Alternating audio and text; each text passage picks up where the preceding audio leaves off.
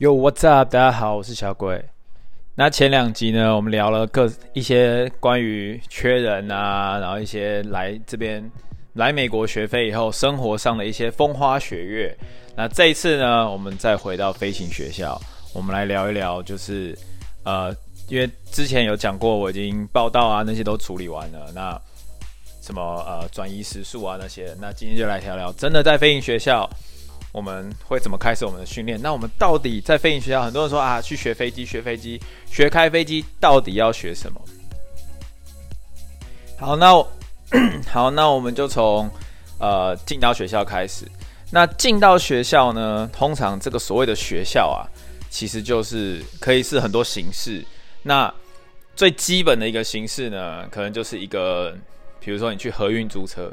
或者是任何一个租车公司，我脑中都只瞬间只想到合运了。那可能就是一个租飞机公司，然后这个租飞机公司呢，里面有可以租飞机，然后有有教练在里面，那就是教练可是固固定跟这个租飞机公司配合的。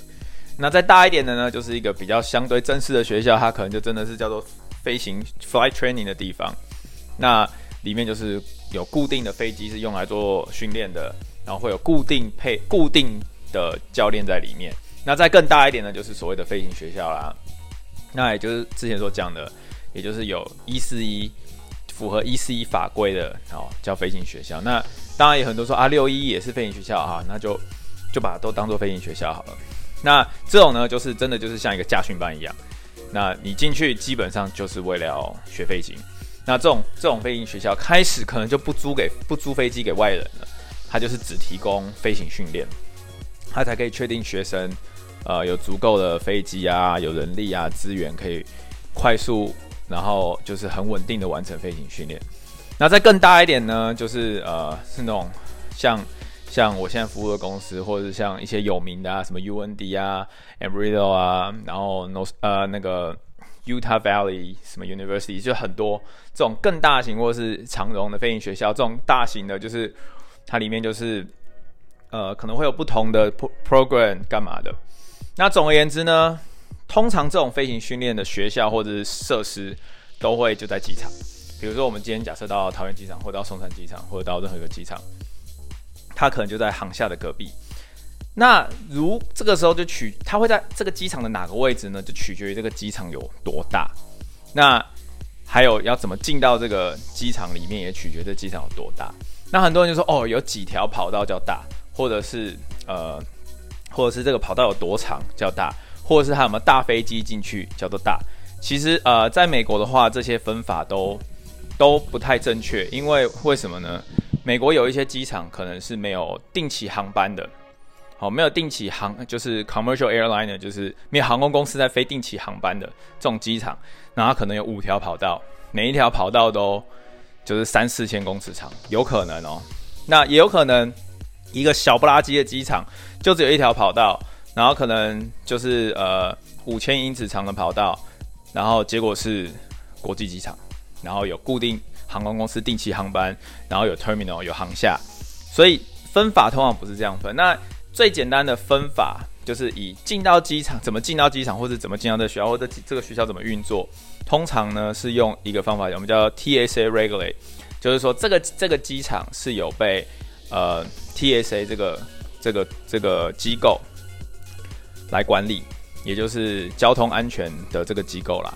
那当有 TSA 这个机构管理的机场呢，我们进去，我们呃，通常这个学校或者是这个这个租飞机的地的公司所在的位置，就可能会是被可能是跟就是航空公司的航厦啊什么分开，因为它会有安全上的的管理的限制。那再来就是这种机场呢，就是没办法，就比较没有办法大摇大摆的直接走进去啊。那我当初训练的地方，呃，Hillsboro 的这个机场呢，我们有三条跑道，那我们是没有固定定期航班的。那我们唯一有的算是像定期航班的，其实就是呃，Intel 他们公公司内部的 Shuttle。你看 Intel 这公司很大嘛，那它有很多不同的不同的分公司，像它在凤凰城也有，就我现在在凤凰城也有。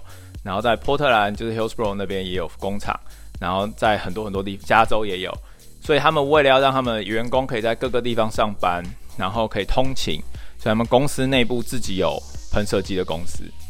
所以在 Hillsboro 唯一固定定期航班就是这个 Intel 的的飞机。那 Intel 的飞机用的是 Embraer 的一四五，就是呃美国航美国就是 Regional Airline 很常广泛使用的飞机啦。那像这种机场呢，就没有分没有 TSA regulate 的话，它就没有分别。那这种机场通常就看它住在哪一个州，如果是治安比较差的州呢，可能就是会有门禁啊，会有很多铁丝网啊、管理啊什么。那像奥勒冈比较人畜无害啦，所以还是有围篱，还是有都有安全设施，可是相对就比较随便一点。那这种机场到底可以有多随便呢？我们先讲这个像飞行学校会在哪个位置好了。那像 Hillsboro 的的飞行学校，这个飞行学校的位置就在 Hillsboro 这个机场的 terminal 的正旁边的正旁边。那就几乎是几乎是粘在一起的。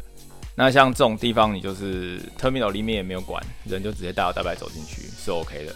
那 Hillsboro 的学校呢，就在正旁边，然后只能讲说是用一个很很很很一般的铁门围起来，然后很很一般的铁丝网的墙围起来，那任何人基本上都可以大摇大摆的走进去。那这时候很多人就想说：“哇塞，一个机场可以这样搞吗？这样不是很危险？”呃，就是奥勒冈就是人畜无害嘛。那是说真的，就是很很难会发生什么事情啊。曾经这还真的发生过一件事，就是有一个校尉跑进去抢我们的直升机。那我真的很肯定他就是校尉。然后后来他被警察就是你知道开枪打死。那他绝对是校尉。为什么要要抢也不去抢个抢飞机，去抢直升机？抢个直升机你真的会飞吗？我是很怀疑啦。反正。就没什么事啦，就是一个很和平的地方，所以就没也没什么管理，任何人都可以直接大摇大摆走进去。那这个机场的安全呢，以 TSA 的角度而言，是所有的 Air Crew 的人共同管理。那什么是 Air Crew 呢？很多人就想啊，Crew Member 就是航空公司那些人啊。那 Hillsboro 不是没有航空公司在飞吗？那以 TSA 的角度呢，所有的 Air Crew 就是所有跟飞行这个 operation 这个行为有关的人都叫 Air Crew。所以，在这个飞行学校工作，所有职员在这工这飞行学校工作的飞行员，在学的学呃，主要是工作的飞行员啦，像 CFI 啊这些，就全部都算是 Air Crew。那我们就是大家一起来共同管理这个机场的安全。所以我们看到奇怪的人，我们就要赶快通报啊之类的。好，那这个是像这种 Hillsboro 这种学这种这种机场，那这种机场在美国占绝大多数，通常都是没人管的。有当然有。机场那有管理的公司啦，但是它是没有像一般像，比如你进机场，像你去到松山机场，你不可能直接走到机坪机坪嘛，你一定是要通过航厦，通过安检，然后或者是你要通过像一些在那边的呃私人的飞行公司，像什么呃菲特利啊之类的，你才有办法进得去。那我知就我所知道，好像他们也都要经过安检嘛。那 Hillsboro 这种就不用，哦，就不用，没有没有安检。所以意思是什么嘞？你在飞的时候，你想要带你想要带一公升的。你想要带一桶油上去，或者是想要带两个瓦斯桶上去，基本上也不会有人理你，就随便你，你想怎么样就怎么样。那目的地就是另外一回事。比如说，如果我们从休斯伯飞到加拿大，那加拿大那边怎么管呢？就是加拿大的事。但是我们要带这个东西上飞机，进到机场是不会有人管的。好，那这是第一种。那第二种呢？TSA 有 TSA regulated 呢，就有分了。通常它分成什么呢？通常分它分成呃三个。三种不同类型区域，第一种类型叫做呃 Area Operation，呃叫 Air Operation Area，叫做 AOA。那 AOA 这个 area 呢，通常就是我们所谓的 GA，就是一般就是通用通用航空啦的的区域，也就是像像 Hillsboro 啊这种飞行学校在用的区域，或者是假设你自己有买飞机，把飞机丢在这种有 TSA regulated 的机场，那各位的机棚的位置就会是在这个 AOA 的区域。第二种呢，叫 Security Security Identification Display Area（SIDA）。那要进到 SIDA 区域呢，跟呃这样有这种 TSA 管理的机场，要进到 AOA 或 SA SIDA 区域，你就必须要有特殊的证件。那一些呃有固定航班的机场都会有这样的需求，比如说像如果今天大家在 Santa 呃 Santa Ana John Wayne 机场，就是所谓的 Orange County 机场啊。那或者是今天假设在我们说夸张一点好，我们在洛杉矶国际机场飞好了，学飞，那就会一定会需要这个 ID，然后会会有分这样的区域。那还有一种叫做呃 Airport 的 Tenant 的 Security Program Area，那那些我们就比较不会接触到。学飞的人主要会接触到就是 LA 跟 SIDA，那也不是每个机场都有。那如果有的话，就比较帅啦，就是身胸前会挂一个就是 ID，然后上面就是有可能会写 Crew，有可能会写什么，不一定，哦，不一定。那通常都会有机场的很大的机场代号在上面，然后会有照片这样。好，那这是怎么进到这个学校会在哪里？那这种像这种大型机场，就是这种有 TSA 管理的机场啊，那。飞行学校就会在我们的 AOA 区域，哦，就会在我们的 AOA 区域。那它可能是很遥离，距离呃航空公司的 terminal 很遥远，它有可能也在附近，所以不太一定。好，进到飞行学校，飞一般飞行学生呢，就是进到这飞行学校以后呢，我们就会呃进去报到嘛。那每天上课，那看每个学校规的规定管理不同啦。那如果我今天开始今天今天上课，这个学校呢是有一些学校是有 check in 这个。步骤就是我开始上课，我每天到学校，比如说我假设我的 schedule 是早上九点，那我可能一个学校一啊不一一个小时之前我就要先到。那我到了以后，我要先跟学校 check in，好 check in 完了以后呢，然后我就可能飞机还在飞，那教练可能也还在飞，所以我就会在这一个小时先把该做的什么天气的呃的简报准备好啊。那这时候我们就去查。呃，附近的州，我们今天要去哪里？好，我们今天要去哪里？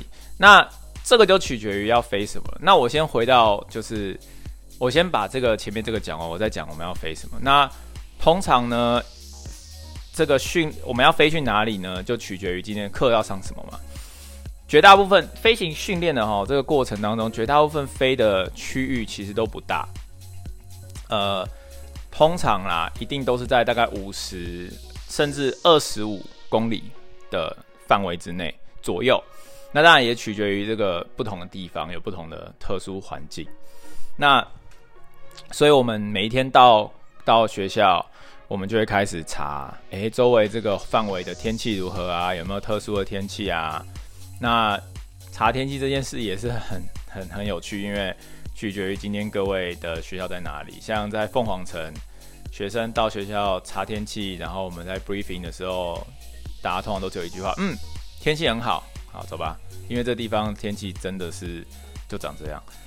只要各位没有太在意这个天气热这件事的话，那基本上它就天气机会基本上都是一样，就是一整年可能就只有大概两个礼拜、三个礼拜看到云吧，其他时间都是连片云都没有。那 Hillsboro 就刺激了，Hillsboro 的天气就嗯，之后我会跟跟。特别录一集在讲 Hillsboro，就是西呃西北岸，我们叫 Northwest Pacific，西北岸的天气。那有一首歌真的是非常适合用来形容那边的天气状况。OK，好，那每天到外面我们会去检查天气，然后我们会开始算飞机的载重平衡。那每一架飞机都有每一架不同的重量，比如那这个重量不会差到太多，可是可能比如说今天这架飞机是。呃，一千两百零八磅，另外一架飞机是一千两百四十磅，另外一架飞机是一千一百九十磅，所以每一架飞机都不太一样。哦，那这取决于今天用的是哪一架飞机。我们，那我们会算载重平衡，我们会算我自己的体重加上呃教练的体重。那如果今天有要载别人一起出去飞的话，我们还会再算那个人的体重，再算我身上我要带多少行李，比如我的背包啊，我的个人的一些用品啊。多重，我们会去算这个载重平衡，还有这个油，还有我们要带多少汽油出去啊之类的。然后呢，呃，接下来呢，我们也会检查，我们会知道这附近所有的资料，比如说今天机场有什么样的 notice，比如说告诉我们说，呃，跑道关闭啊，灯不灯不会亮啊，或者是周围附近有起重机啊，这个我在上一次有讲，前几集有讲。好，那这些都检查完以后呢，可能飞机就回来了。飞机回来了以后呢，教练可能也也回来，或教练就到学校了。那我们这时候就开始做所谓的 briefing，好，briefing，briefing 呢，我们就会开始聊，就是我们要上要要今天要学什么了。好，那这时候我就要开始讲学飞到底在学什么。很多人都知道啊，比如这个人出国学飞，这个人在台湾学飞啊，拿去学开飞机啊，就是到底学开飞机到底在学什么？我们就讲开像开车一样啊。开车嘛，就是学怎么用油门，怎么用刹车，怎么换挡，怎么开雨刷，怎么开灯，左转右转，S S 转弯，倒车入库，路边停车，这些有的没的。其实飞机也是差不多。飞飞机这件事情啊，其实本身的操作并没有很复杂，也不多。简单来说，可以分为几个大方向，我们叫做 basic control，就是基本的操作，比如说。平飞、爬升、下降、左转、右转，然后转弯、爬升、转弯、下降，那同时也就包含左转跟右转嘛，这是最基本的操作。那加速、减速这些东西，好，这是最基本的操作。那起飞、降落当然是起飞、降落就是要练嘛。那起飞、降落呢，又有分不同的种类。以呃正常的商业飞行员。会学到几种呢？好，会学到几种。第一种就是一般的起飞降落，好，就是我们叫 normal take off and landing，那就是最一般的。简单来说，就是像你平常坐客机的时候那样那样起飞降落。那起飞降落当中又有分一些不同的 technique，像比如说有分 rolling take off，就是一边滑，从头到尾都不停下，就是从滑行道直接滑进跑道，然后就直接加速就起飞。另外一种呢是滑到呃。跑道上停下来，然后再起飞这样子，那这是不同，这是两，这是不同的的方式啊。那那还有其他的，那再来呢，就叫做我们叫做 short field take off and landing。简单来说就是短场起飞降落。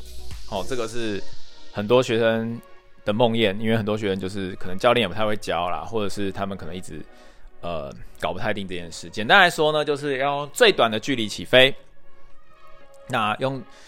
最短的距离降落跟刹停，那最短的距离起飞呢？通常就是我们会在起飞的时候呢，先把刹车踩住，然后把油门推到最大，然后让飞机维持在最大油门的状况下，最大马力推力的状况下释放刹车，然后这时候飞机在一开始移动的那一刻，就是用最大的推力在往前走了，所以飞机很在很短的距离内就会加速到。我们起飞的速度，那通常它起飞速度也会比一般正常起飞的速度更低。比如说，像我们那时候学飞，呃，最一开始学飞的时候是用 Cessna 一五一五二这架飞机，那它它可能起飞速度可以五十起飞，那甚至有的时候，那甚至有时候还可以再更短。那后来像我现在在工作的地方是用 Piper Archer，那 Piper Archer 起飞速度，比如说是七十。我们七十会仰转起飞，那可能六十五就可以拉头了。如果是做 short field 的话，之类啦，诸如此类，这叫 short field take off and landing。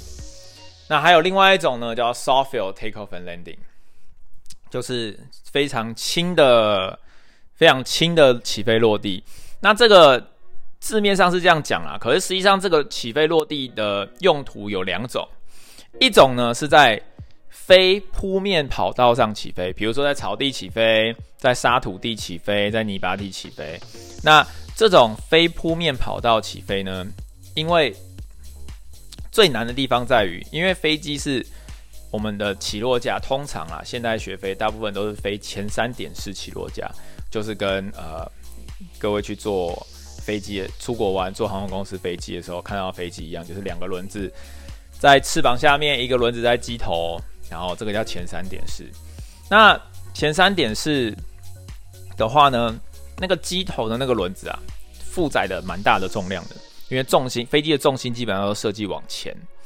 那如果在很轻柔，就是非铺面跑的跑道上起的滑行起飞的时候，这个重量有可能会压在那个跑道上，然后鼻轮可能会陷下去。所以呢，我们这个 soft field takeoff。的其中一个重点就是呢，我们要在起飞的时候，我们要用一些方式手段，让这个重量啊，鼻轮的那个重量转移到主轮，就是翅膀下面那两个轮子上面，它比较不会陷入或卡住。这是第一个。那第二个就是真的就是要轻啊，可能比如说这架飞机真的很今天很重，或者是起落架有点问题，或者是飞机受损了，我们今天要用非常非常轻柔的方式让飞机落地。那当然。这个是很多人坐 坐航坐飞机的时候的感想嘛，就是啊，这个今天这架飞机的机长落地很轻，他技术很厉害。这个就是另外一个话题了啦。其实这个是我真讲，这是一个迷思。好，这个真的是一个迷思。那这有机会再跟大家解释。好，起飞落地，通常呢，台回到台湾两百五十小时，回到台湾去找航空公司的飞行员，大部分就是学这三种。那还有第四种，大家会在学的，通常是要留下来当飞行教练 CFI 的，或者是有一些呃学校的课程当中是有包含。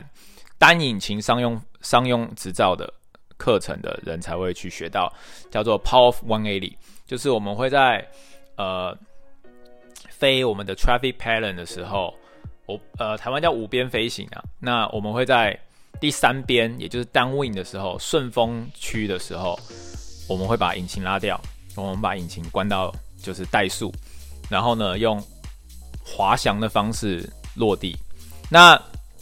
这个落地呢，也是蛮多学生很困扰的地方。为什么呢？因为这个落地跟 short fail landing 都有个共通点，他们必须要砸点。比如说呢，我们在飞的时候，考官就会考试的考官就会说：“哦，好，今天我要你落在那个跑道的号码上，或者是我要你落在第二根中心线上，或者是我要你落在呃，我们叫 aiming point，那美国叫 thousand foot marker。简单来说，就是从跑道头到跑道的。”一千尺的距离有两块，大家俗称白豆腐的地方，他可能就会说：“哎、就砸在那个地方。”那砸在那个地方的也有一个范围标准嘛。那以 Private Pilot 就是私人飞，就是第一张执照的范围，跟这个 Power of 180的这个范围是从起始点开始算，往后两百英尺。那商用飞行员就是一百英尺哦，要在这个距离内落地。好，这就是起飞落地。再来呢，我们就会学很多所谓的我们叫做 maneuver。那 maneuver 中文我不是很确定到底要怎么翻比较比较恰当啦，可以叫动作。那可能空空军叫做科目。那简单来说呢，我们就是会有点像是在练武，你知道吗？像在练武术。我们会把一些真实世界会发生的事情呢，编成一个动作，好，变成一个一个招式，或像一个套路一样，然后在飞行训练的时候去用这个这个招式或套路来。模拟真实世界会发生的事情，比如说，好，所有的飞行员其实呃，美国我们就讲美国要学的科目都是一模一样的，因为这个是在 Part 六十一法规里面有很详细的记载，说有哪些东西是学生呃必须要学的。再来呢，就是我们另外有还另外一个文件叫做 ACS，好，Airman Certification Standard，它简单来说是一个考试的作弊纸。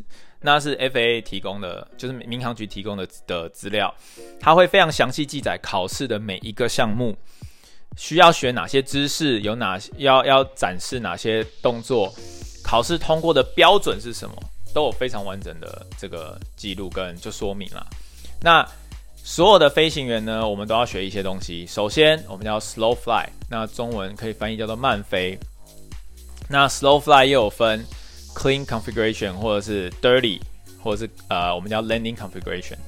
简单来说，就是飞机完全没有释放任何的 flap，呃，起落架，我们叫襟翼，或者是起落架，或者是任何放，所谓叫放外形哦。飞机没有改变任何外形，我们在飞机是在巡航的状态下的这个姿态设定，然后来进行所谓的慢飞，好、哦，来进行所谓的慢飞。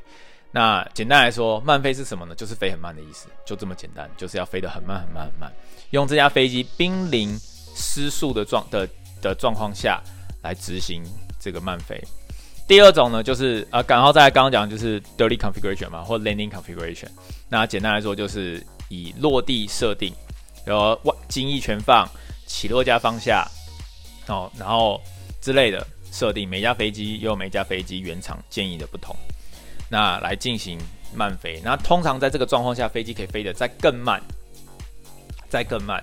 那这个速度差异是非常大的哦。第一要学习的科目就是慢飞。那慢飞这个科目呢，我只能讲是呃学飞里面最好用的一个的的一个招式，就是哦这个 slow fly 学得好，很多问题都解决了。好、包含呃落地。那第二个要学的呢，就是我们要失速。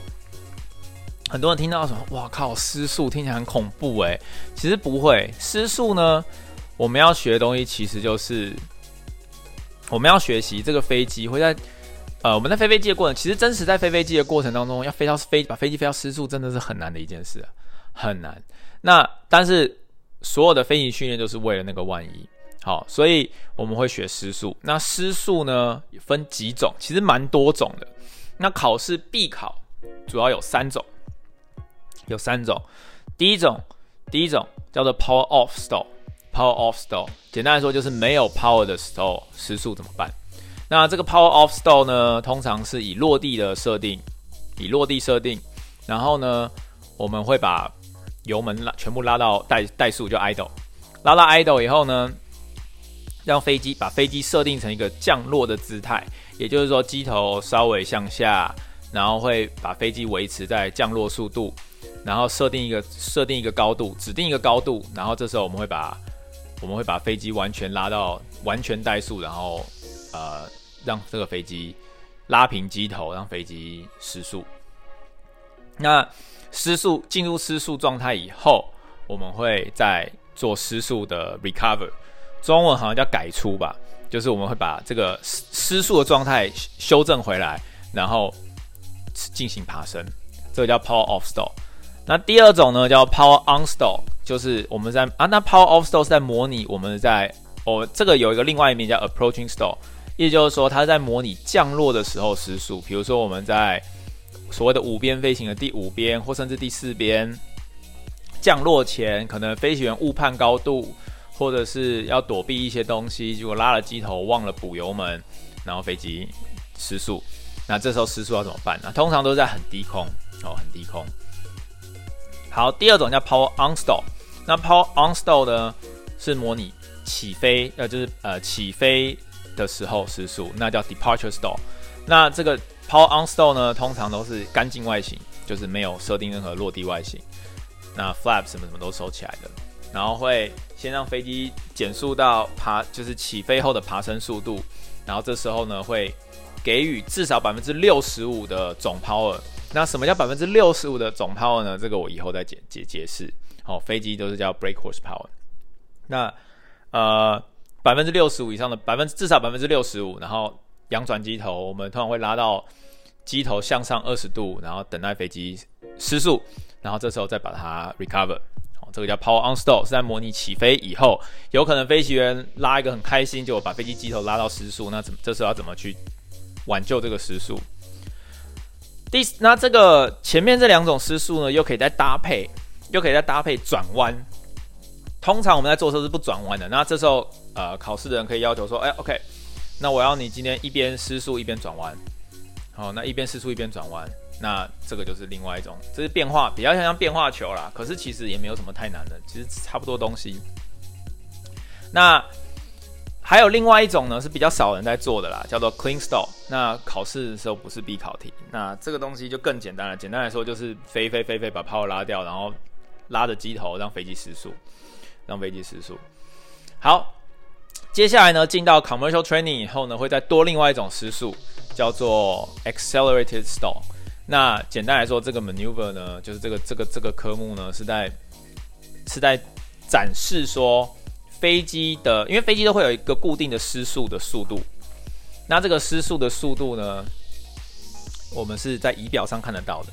那这个失速的速度呢，不管在任何高度上，好，其实都是差不多的。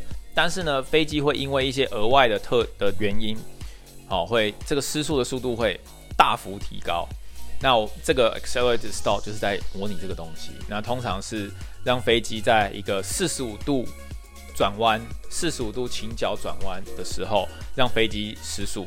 那这个时候呢，因为很多原因、很多 magic 的关系，所以飞机会的失速速度会大幅提升。举例来说，像我现在飞，我现在主要在教课的时候都是在飞双引擎的飞机，那叫 Sem 叫 Piper Seminole PA forty four。那这架飞机的失速速度有两种，一种是五十五节，一种是五十七节，哦，分别是干净外形跟 landing 外形。那 accelerated stall 时候呢，通可能会直接拉升 stall，可能会直接发生在甚至八十节都有可能。那这个幅度是差了三十节，是非常夸张的。好，那这个这个这个这个项目就是在模拟这个动作。那之后呢，还有另外几种我们叫 demonstration 的的 stall。那是在当教练的时候，我们要展示给学生看的。哦，学生一开始学飞的时候，我们会展示给他们看。一种呢叫做 elevator trim stall，也就是中文的话就是配平片打太多。飞机有东有个设有个设备叫配平，它有点像是一个有一个就是一个装置啊，会维持着飞机的姿态。那它会把飞机维持在那个速度上。它是一个很简单的装置，那很有趣，以后有机会再介绍。总之，我们会模拟这个这个就是设定错误。这个 stall 主要是在模，主要是在主要是在模拟呃重飞的时候，重飞的时候呢，学生忘记重新设定外形，结果飞机机头一直往上，一直往上，那要怎么办？怎么去处理它？再来呢，还有一种叫做 cross control stall，那也就是这个。飞学生飞得太激烈的时候，或者是飞行员在操作太激烈的时候，飞机被激烈的操作搞到失速。哦，还有这像这个这种的失速，失速呢，所有的失速呢，其实都在我们设计一个方法去模拟真实世界会发生的事情。所以，呃，失速不可怕，但是而且一旦学会以后，就会发现。所有我们平常会飞的飞机，我不管战斗机啊，就是或者是像特技表演飞机，但一般我们叫呃，就是航，不管是民航的还是呃一般人，就是所谓的通用或者是民用航空的这些飞机都是非常非常的稳定，好，都非常稳定。要失速真的很难啊！说真的，我是真的很真的是真的自己飞飞机是要飞到失速，真的是真的是很困难的一件事情。好。所以慢飞跟失速，然后再来呢，我们会学什么呢？叫做 steep turn。我不是很确定中文叫什么了，好像叫小转弯吧。简单来说呢，就是用一个非常倾斜的角度来进行转弯，来进行转弯。那这个 maneuver 呢，也是航空公司好像很爱考的一个 maneuver。那因为这个这个 maneuver 同时呃关系到很多东西，关于关系到。动力的操作关系到姿态维持，关系到仪表跟护跟窗外，就是呃，我们叫 visual reference，就是这个目视参考点的这个 scanning。好，就是关系到很多，所以这个 steep turn 是很多人都很爱考。呃，private 的话呢的标准是四十五度倾斜角，四十五度。那呃，commercial 呢会到五十度。那通常有一些人会考到五十五度。不能超过六十度，steep turn。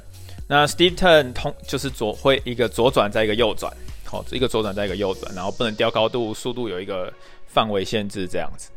好，steep turn 完了以后呢，再来呢，我们就就刚刚讲那个起飞降落嘛，然后再来我们还会有像紧急状况处置，好，紧急状况处置，什么叫紧急状况处置呢？那紧急状况处置花样就多啦，有可能是引擎坏掉，有可能是。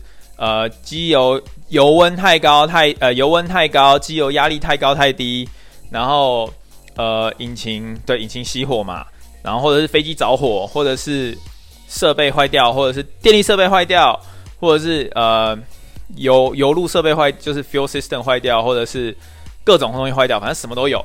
那基本上学生就是把各种 checklist 操作程序记熟。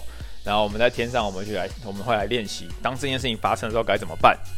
那还会也会练习，就是当引擎坏掉的时候，我们要怎么样滑翔，找到迫降点，然后把飞机落下去。这个是学飞的时候呃的必修科目。然后再呢，呃，就是 private 的时候会有一个东西叫做呃 ground reference。简单来说，就是在地上找一个地上的参考点，然后绕着那个点飞。大约有三种。一第一种叫 turns round point，就是会找一个点，然后飞机会在这个点的上的上面绕圈圈，好、哦、绕圈圈，有点像鸟，你知道吗？在找昆虫在捕食的时候。那这个 turn around point 主要是在练习，呃，就是怎么让飞机可以在一样的高度维持高度下，利用不同的姿态、不同的倾斜角度，就是 bank angle，然后 pitch attitude，就是机机头的仰转的姿态来控制这个。圈圈的大圈圈跟速度跟高度这些东西。第二种叫 S turn，那就是在地上绕 S 型啊。那 S 型这个绕 S 型呢，练习最多就是在练习风修，如何做风修。其实跟 turn surround point 也是差不多，也在练风修。第三种呢叫 rectangular course，那就是在地上画一个矩形。那这个矩形的功用就很多啦，要怎么样做风修，让飞机直直飞？那其实在飞所谓的五边飞行的时候，也就是一种 rectangular course。那这个 maneuver 也是很重要的一个东西。这个做得好，这个五边就是 pattern 就会飞得好。那 pattern 飞得好，落地就不会太差。通常啊，通常。那我们在呃一开始学飞的时候呢，最一开始大概就是学这些东西。那这些 maneuver 通常是在飞呃我们放学生就是单飞的时候，这些 maneuver 都会考试，确认学生可以把飞机在失速状况下救回来，学生可以自己处置这些这些危险的状况，就是这些紧急状况。那我们就让学生去去 solo 了。好，所以呢，回到刚刚在讲今我们今天。要上课，我们到了学校，我们 check in 完，我们会开始做这些简报。做完以后呢，我就会看说，诶，今天我要学什么？那我比如我今天今天这一课是要飞所有的 maneuver，我们要飞 slow fly，要飞 stall，要飞 steep turn，要飞 ground reference。好，那我们通常呢就会到呃找个地方去练。这个时候呢就取决于这个地方在哪了嘛。那像以前在 Hillsboro，我们的练习空域大概距离机场大概十十几迈。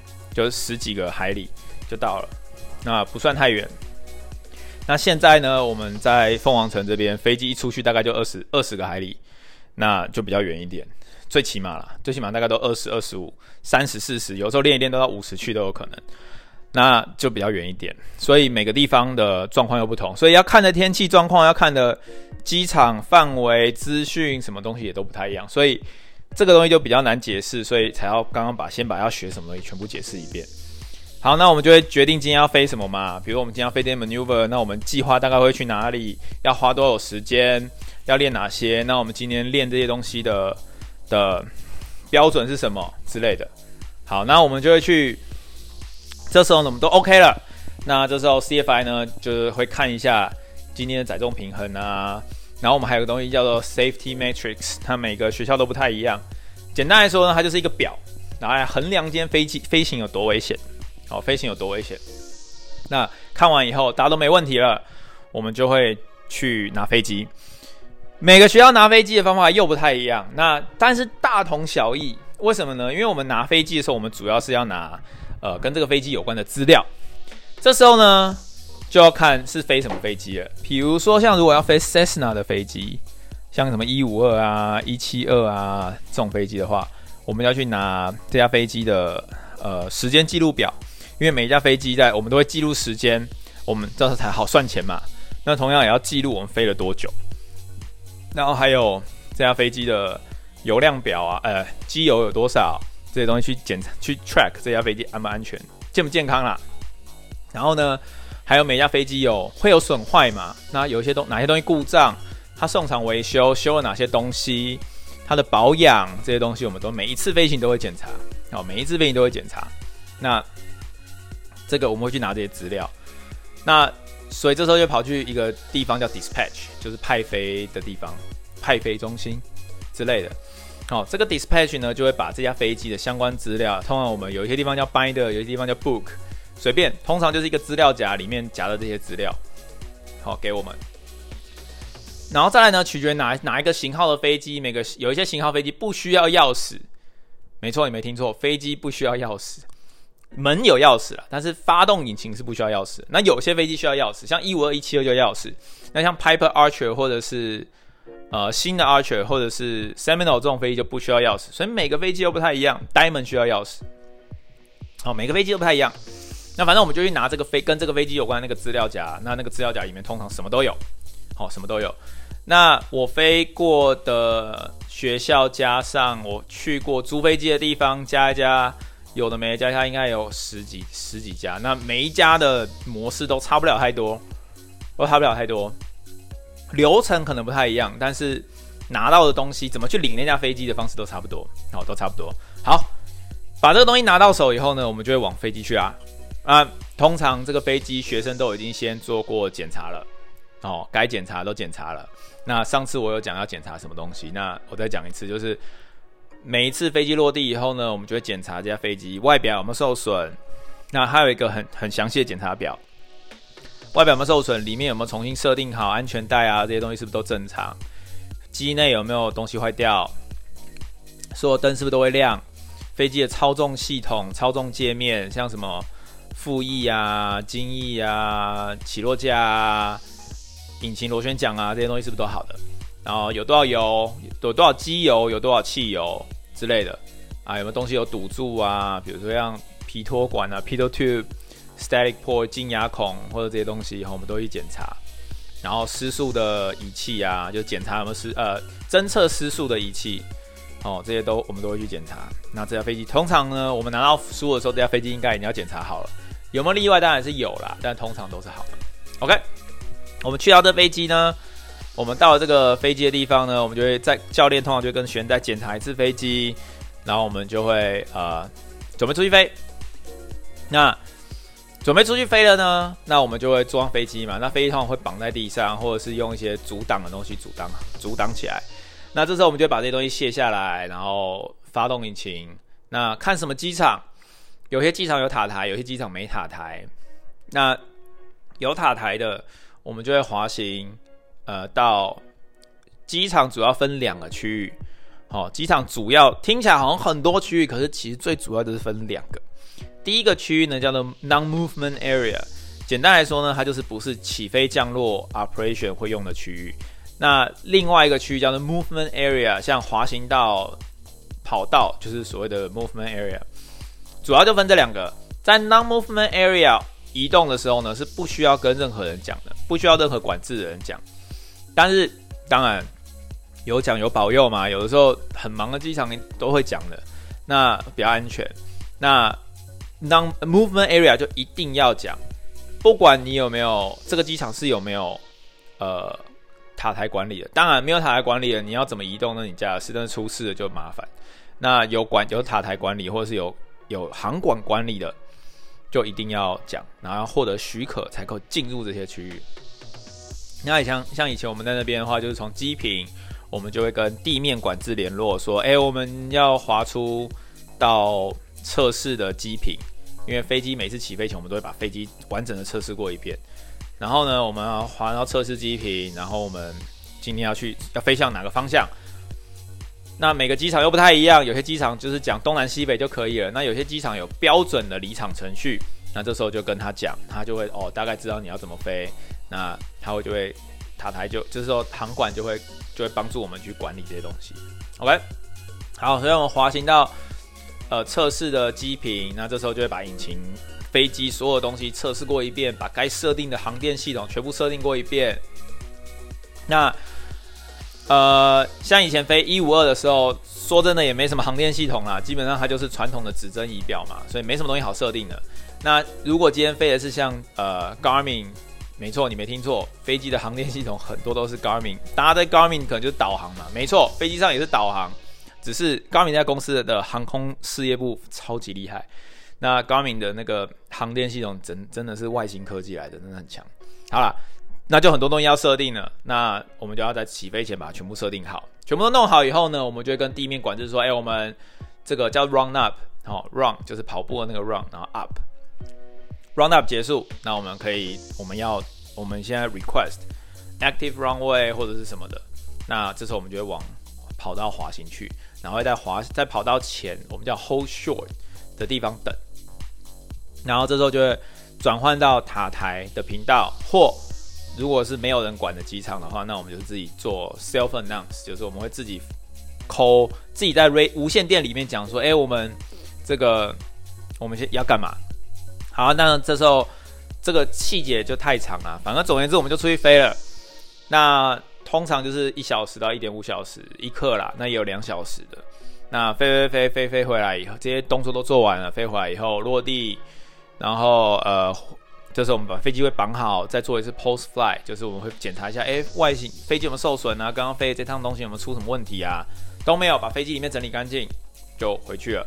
然后把这个。这个刚刚说拿那个簿子有没有那个本子或那个资料夹还给 dispatch？那这个时候每个学校的的流程不同嘛。之前之前的节目也有讲，就是哎有些地方就开始算钱了，有些地方就是啊给了就没事了。那我们这时候就会开始 debriefing，我们就会讲讲说哦今天这个飞得怎么样？上次也有讲，就是这个所谓的空军要军队要归训嘛，就是这个 debriefing 非常非常非常重要。哦，这个真的非常重要。然后好 debriefing 完以后，好，学生的一课就结束了，学生的一课就结束了。那这个就是大概在飞行学校哈，每天上课会经历的流程。那每每几乎每次飞都是差不多的流程了，就是一定会经历这个到学校 check in briefing 检查飞机啊不，或者是先自己弄看那些资料，检查飞机 briefing 去上课去飞飞回来 debriefing 把东西还回去缴钱，或是就缴还回去 debriefing 干嘛有的没的，然后这样就结束。那呃，之前有讲说每个学校的课程又不太一样，有些有些课几课，有些课几课，那反正就是这样一课一课一课慢慢来。那这就是学飞到底在学什么？不同的课程当中又有不同的内容跟需求。像我刚刚讲那些 maneuver 是在 private 跟 commercial 里面会出现的。那中间中间还有一个东西叫仪器认证、仪器仪器检定，随便。英文叫做 instrument rating，那它不是一张照，其实严格来讲它不是照，它只是执照上面的一个特在多加的一个一个一个认证。也就是说呢，今天我今天是一个 private pilot，然后，我今天是一个私人飞行执照的持有者，或我今天是一个商用飞行执照持有者，我有这个 instrument rating 的话呢，就代表认证了，民航局认证了我这个人可以靠仪器。来作为我的 reference，然后来飞行，不然的话，一律都只能看外面。好，啊，目视飞行，就是说我一定要能看到。简单来说，就是我要能看到天际线，我才能够飞。我只要看不到天际线，我基本上就是不是目视飞行。那有个例外，就是夜晚上。那呢，像欧洲欧盟叫以的组的民航组织叫 EASA，他们基本上夜间飞行一律都是算是。仪器飞行，那美国就没有。一美国夜间飞行也是目视飞行。那对，所以这个上学飞到底在学什么呢？其实就在学这些。那学的过程当中会把这些东西处置得越来越好，这些能力越练越熟。在这个学的这个过程当中呢，就会培养出我们叫 SAADM，SA 就是 Situational Awareness，就是状态的呃。我不知道中文叫什么哎，总而言之就是我们会有对环境状态的的这个预测跟感知，我们会提前做好准备。那 ADM 就是 Aeronautical Decision Making，就是航空的判断。那这两个呢，其实才是飞行训练里面最重要跟最难的，因为在学飞的这过程当中，每一次做这 maneuver，每一次飞出去、飞出去、飞回来。的这个过程就会就会对这个这个行为飞行这个行为越来越熟悉，越来越熟悉的过程当中，就会知道更多知识，我们就更容易去判断今天这趟飞行会出会有什么问题，有什么东西要小心，会发生什么事，诸如此类的。那我们要怎么去解决这些问题？那学飞大概就是这样啦。哦，学费大概就是这样。那这个过程呢，可快可慢。快的话，我最夸张听过 private。好像两个礼拜不到就拿到吧，两个礼拜不到就拿到。那你说这些人就学得很差吗？我也不能这样讲。那你说这些人就是天才吗？我也不能这样说。但是就是这种事情，就是不同的环境、不同的学校、不同的飞机、不同的的的状况会有不同的时间。那也不是说学得久就一定比较厉害，也不是说学得快就会比较天才，并没有这种东西。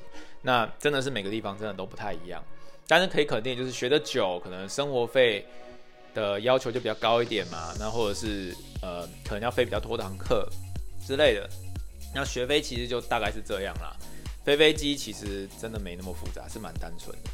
那这个是就是飞行员学飞的的每一天这个上课的过程。那之后呢，我再跟大家讲一下，就是飞。我们在现在刚刚我讲说飞飞飞什么飞机嘛，那这个可能就是航空迷会比较有兴趣，就是到底飞行学校里面都是哪些飞机？那航空迷也有可能没兴趣，因为可能大家比较喜欢大飞机。那不好意思，飞行学校里面不会有所谓的大家所认为的大飞机。再来大飞机、小飞机这个东西呢，在不同的国家人的心中差距也很大的。差距很大，比如说像台湾人，因为我们环生活环境的关系，大部分台湾人会觉得有两有两排走道叫大飞机，哦，有两排走道叫大飞机，所以什么 A 三二零啊，前一阵子很有名的七三七啊，这种在大家心中可能很多人心中可能都是小飞机，可是在美国呢，不好意思，七三七三二零在大家心中已经是大飞机，而且是很大的飞机了。就是这个环境真的是很不一样啊，所以会有不同的想法，没有对与错，就是不一样，就是这个环境的问题。OK，那今天先到这，那下一集呢，我就来聊聊飞机的部分。先这样啦，拜。